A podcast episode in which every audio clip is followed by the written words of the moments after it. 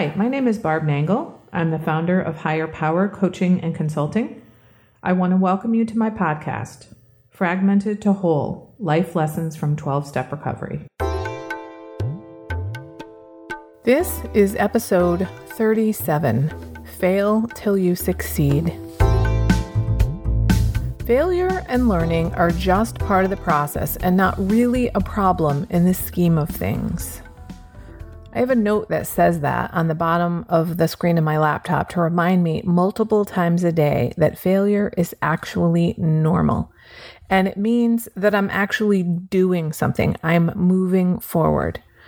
I'm pretty sure I got that quote from the world of entrepreneurship, and it occurred to me that it's equally true in the world of recovery.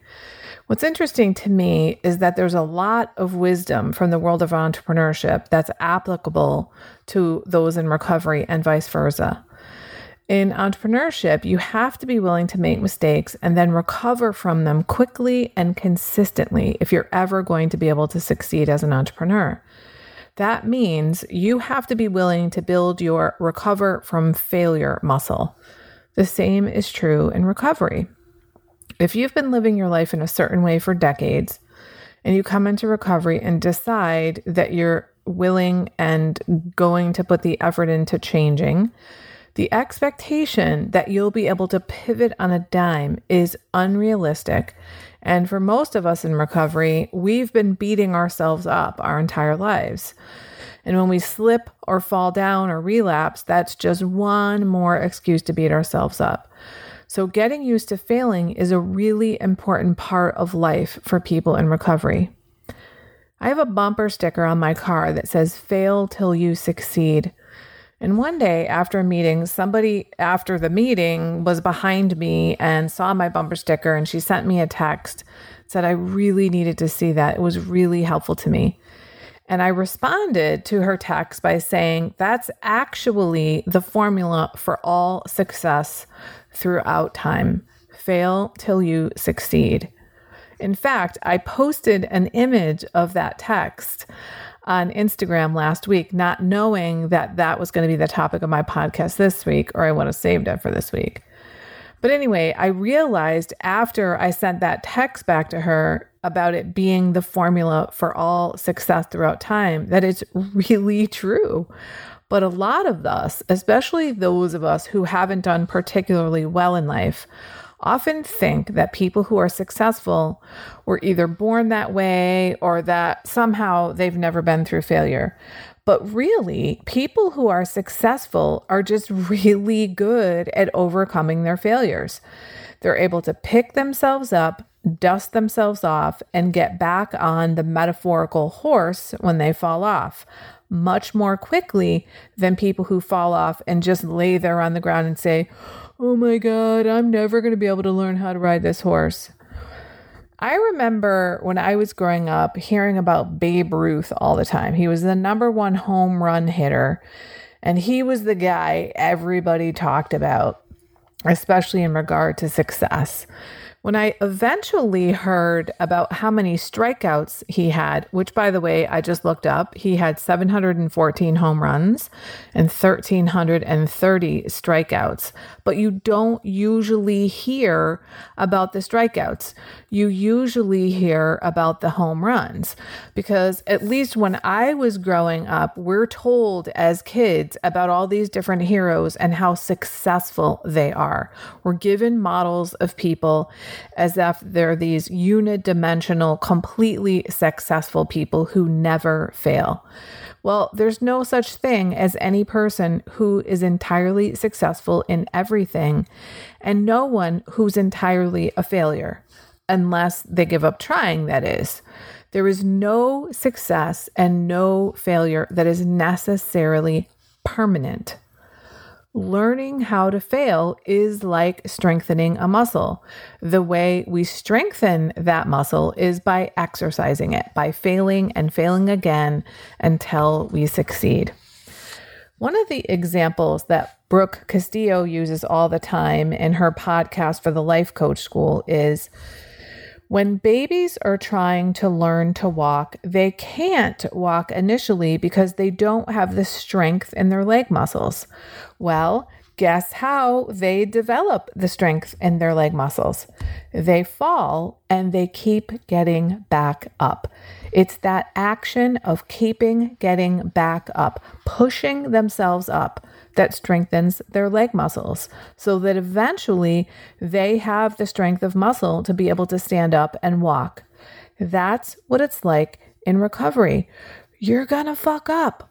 Whether it has to do with learning to set boundaries, with doing what you say you're going to do, being honest, calling your sponsor on time, staying clean, whatever it is, if you're practicing new behavior, cut yourself some slack. Understand that not only is it okay to fail, it's a normal part of the process. You should be expecting failure. It's the recovering from the failure where the real deep learning is going to happen.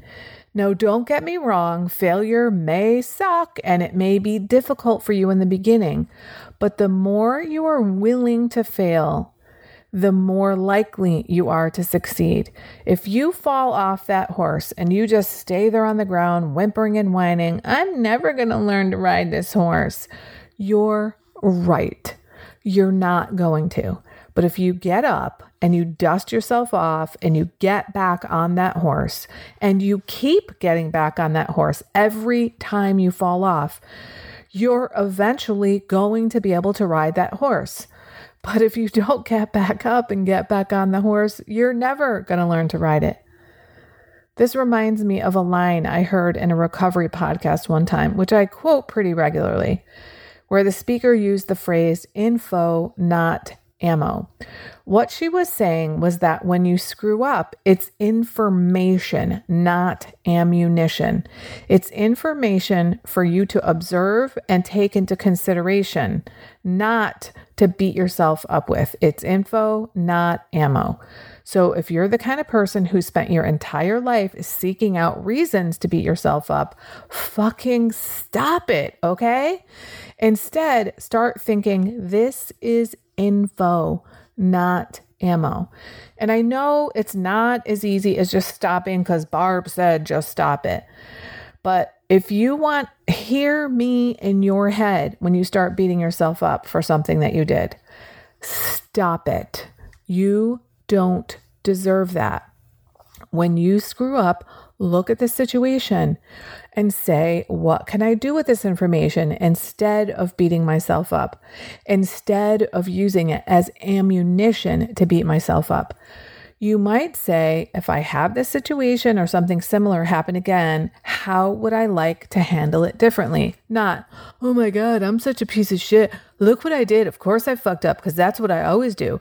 I'm never going to be able to do this well.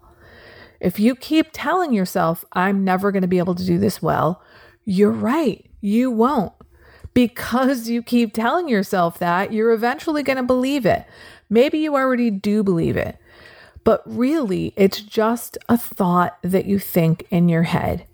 And even if it was a thought that was given to you, even if your family or your neighborhood or your colleagues or your friends or whoever told you, you're never going to do well at this, it doesn't mean they're right.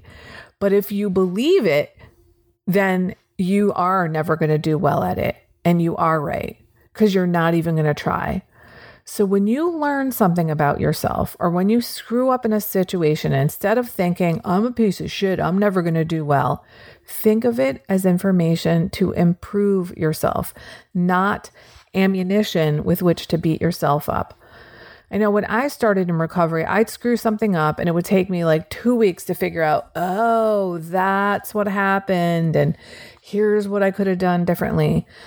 And then sometime down the road, I'd mess up something. And then this time, maybe it would be a week later. I'd be like, oh, okay, here's what I did. And here's how I could handle it differently next time. And then maybe the next time it was just a few days between the time when I screwed something up and realized, oh, I could have done something differently.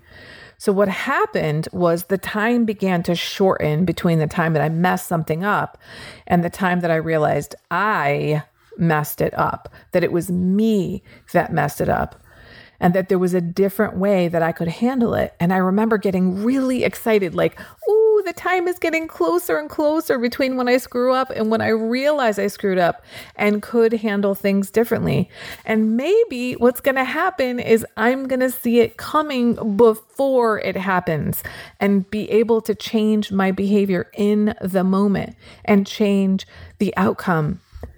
And that is, in fact, what happened. That is the process of recovery. I didn't stop and beat myself up and go, oh, Jesus Christ, I fucked that up again. Look what I did, blah, blah, blah, blah, blah.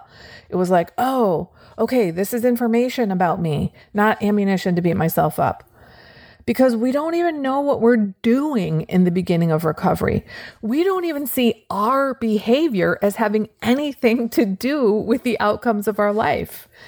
If you're anything like I was when I came into recovery, I really thought if everybody else would just fucking do things the way that I want, or if the world just worked the way that I want, or if everybody would get the hell out of my way on the highway, then everything would be fine. But that is never going to happen. And your thinking is what got you into recovery in the first place. So, your thinking is not the thing that's going to fix your life. You're going to need to change your mindset, mindset, and that means you're going to have to become willing to fail and fail again and again until you succeed. Because that, my friends, is the formula for success throughout history. Fail till you succeed. That's it for today. If you like what you've heard here, then you just might be interested in private coaching with me. If that sounds like you, head on over to my website, which is higherpowercoachingandconsulting.com, and click on the contact menu. I'd be happy to schedule a consultation with you to help you make lasting changes in your life, like I've made deep, lasting changes in my life. My ideal client is someone who is ripe for change, but I'll coach anyone who wants to be happy, joyous, and free. So if that's you, shoot me an email. I'd love to hear from you. Thanks for listening. Be sure to like and subscribe so you can be sure to get future episodes of my podcast. Thanks again.